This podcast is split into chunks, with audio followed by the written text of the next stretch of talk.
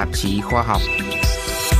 12, 11, 10, 9, ignition sequence start.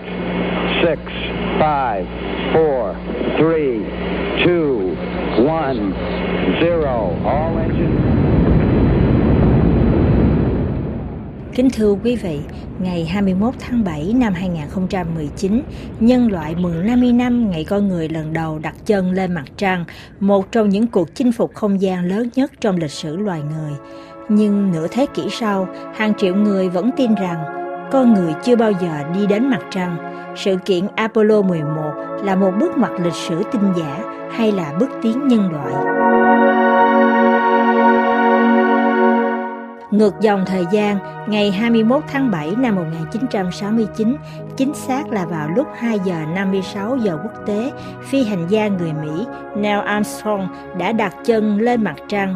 Người ta còn nghe được thông điệp của Armstrong gửi về trái đất.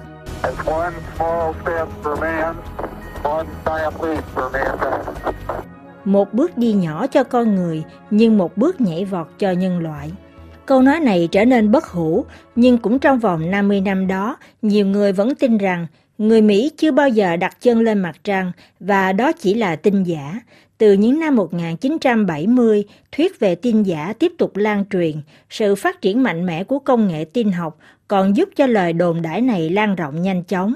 Trên nhiều trang mạng, người ta có thể tìm thấy nhiều thông tin cho rằng chương trình Apollo 11 chỉ là chuyện viễn tưởng, được Hoa Kỳ dàn dựng hoàn toàn để thắng cuộc đua không gian chống Liên Xô. Người ta không tin rằng NASA thời kỳ ấy có đủ khả năng thực hiện một kỳ tích công nghệ như vậy. Năm 1974, hai năm sau khi chương trình mặt trăng của Mỹ kết thúc, nhà văn Bill Kaysing phát hành tập sách Chúng ta chưa bao giờ đi trên mặt trăng, cú lừa đảo trị giá 30 tỷ đô la của Mỹ.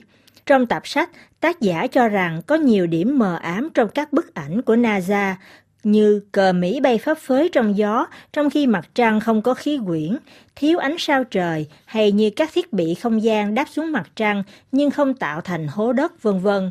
Từ những quan sát đơn giản này, ông Bill Kaysing đi đến kết luận rằng những hình ảnh về Apollo 11 đã được quay tại một căn cứ quân sự bí mật nằm trong vùng sa mạc Nevada với những hiệu quả đặc biệt của Hollywood, tương tự như trong phim 2001 A Space Odyssey của đạo diễn Stanley Kubrick phát hành năm 1968.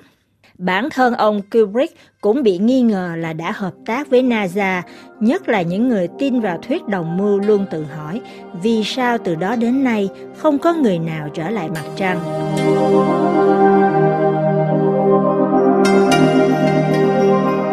Ông Luc Marie, sử gia về các ngành khoa học trên làn sóng RFI, lưu ý thêm chính bối cảnh cuộc chiến tranh lạnh là cội nguồn của mọi sự tranh cãi hư thực về cuộc đổ bộ không gian lịch sử này. La marche de l'homme sur la Lune, c'est aussi la marche d'un Américain sur la Lune. Bước đi trên mặt trăng còn là bước đi của một người Mỹ trên mặt trăng. Sự kiện này thừa nhận thành công của một quốc gia này đối với một quốc gia khác, của một hệ tư tưởng này với một hệ tư tưởng khác. Nói một cách chính xác, đây là thắng lợi của Hoa Kỳ trước Liên Xô. Nước Mỹ đã phục thù sau 12 năm đối đầu với Liên Xô. Từ năm 1957, Liên Xô là quốc gia đầu tiên đưa vệ tinh và người lên quỹ đạo. Liên Xô cũng là quốc gia đầu tiên tiến hành các hoạt động không gian ngoài phi thuyền. Đấy thật sự là một cuộc đọ sức gây gắt. Và đó còn là một chiến thắng của phe tư bản đối với phe cộng sản, một thắng lợi của những người theo cơ đốc giáo, tức niềm tin công giáo. Đừng quên người Mỹ tuyên thệ trên kinh thánh với chủ nghĩa duy vật vô thần. Sur le matérialisme athée que représente l'Union soviétique. Việc chọn mặt trăng là một đối tượng để chinh phục đã cho thấy rõ thiện chí chính trị của chính quyền Washington thời ấy.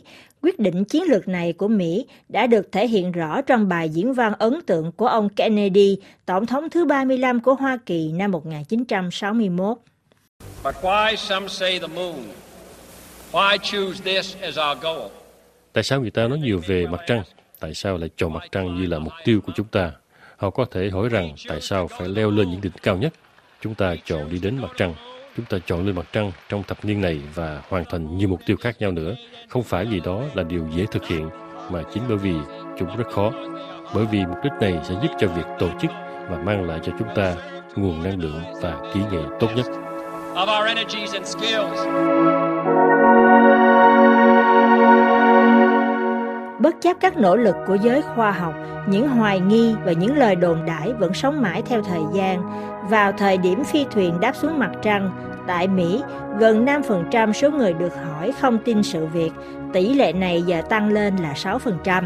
Tại Pháp, theo một thăm dò mới nhất do quỹ Jean Jaurès thực hiện cách đây vài tháng, thì có đến 16% số người được hỏi tin rằng NASA đã ngụy tạo bằng chứng và các hình ảnh phi thuyền Apollo 11 đáp xuống mặt trăng cũng như là những bước đi đầu tiên của Neil Armstrong ngày 21 tháng 7 năm 1969. Còn tại Anh, trong một thăm dò năm 2009, tỷ lệ này là 25%. Và không phải ngẫu nhiên, người Nga là những người hoài nghi nhiều nhất. Thăm dò thực hiện trong năm 2018 cho biết có đến 57% số người Nga được hỏi không tin vào sự kiện này. RFI nhắc đến một chi tiết là vào thời điểm diễn ra sự kiện, tờ báo Nga Pravda đã không tường thuật trung thực sự việc. Trên thực tế, từ năm 1969 đến năm 1972, NASA đã thực hiện 6 chuyến thám hiểm mặt trăng, thu thập hơn 380 kg mẫu đá để phân tích. Năm 2002, cơ quan không gian Mỹ đã đặt viết quyển sách nhằm phản bác từng luận điểm một của những người đưa ra thuyết âm mưu. Tuy nhiên, NASA đã từ bỏ ý định này vì không muốn tạo cho họ nhiều cơ hội tấn công. Cơ quan không gian của Mỹ khi ấy chọn giải pháp chỉ tập trung giải đáp một số điểm cụ thể. Trong số này, việc trưng ra các bằng chứng vật chất nhằm xác nhận sự hiện diện của Mỹ trên mặt trăng năm đó cũng là điều hiển nhiên, như giải thích của ông Luc Marie. Còn có những thiết bị như máy đo địa chấn, các tấm phản chiếu laser để đo khoảng cách giữa bề mặt trái đất và mặt trăng. Đương nhiên là có cả phần bệ đỡ của phi thuyền không gian. Người ta ước tính có khoảng 180 tấn các vật dụng, các thiết bị nghiên cứu do con người chế tạo được để lại trên mặt trăng.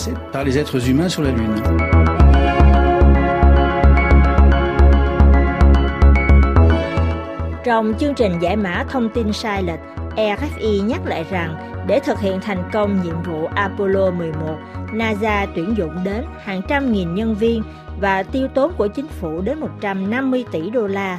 Một chi tiết quan trọng đối với nhiều nhà toán học nhằm phản bác lại các lập luận của những người tin vào thuyết âm mưu. Anh David Robert Crives, tiến sĩ vật lý học trường Đại học Oxford, giải thích với báo Le Monde rằng nhờ vào quy luật con cá, trong xác suất thống kê, anh có thể khẳng định người ta không thể giữ được bí mật lâu quá 4 năm với giả định rằng thuyết âm mưu này là đúng. So at peak NASA employment around the time of the moon landings, there were around 425,000 people employed. Tôi tính số nhân sự làm việc tại NASA vào thời điểm phi thuyền hạ cánh xuống mặt trăng. Họ có khoảng 425.000 nhân viên. Thế nên, cứ giả định theo nguyên tắc rằng tất cả đều muốn giữ bí mật và họ bảo vệ bí mật còn tốt hơn cả các cơ quan tình báo Mỹ. Dù là trong điều kiện như vậy đi chăng nữa, thì trong vòng khoảng 4 năm cũng sẽ có một ai đó vô tình hay hữu ý tiết lộ việc phổ biến âm mưu này. Do vậy, theo tôi, thời gian 4 năm là một ước tính khách quan. Vấn đề ở chỗ chính, vì tất cả mọi người tham gia vào cùng một dự án, khó mà để tất cả các thành viên của dự án trong sự bảo mật. Đôi khi, những âm mưu này bị những người báo động hay một kẻ phản bội nào đó tiết lộ. Có khi bạn gửi thư điện tử nhầm địa chỉ, có khi bạn gửi một SMS nhầm người và bỗng nhiên tất cả mọi người đều biết chuyện. Do vậy, nếu như bạn tìm cách tung ra những thuyết âm mưu có quy mô lớn, cho dù là có liên quan đến mặt trăng, biến đổi khí hậu hay tiêm chủng, người gì đó chắc chắn là có khả năng những âm mưu này thành công.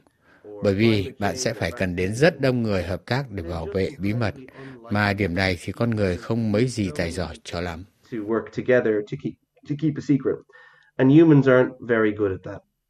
Dẫu sao thì cuộc chinh phục không gian trong những năm 1960 đã cho thấy rõ đỉnh điểm của cuộc chiến tranh lạnh giữa Mỹ và Liên Xô.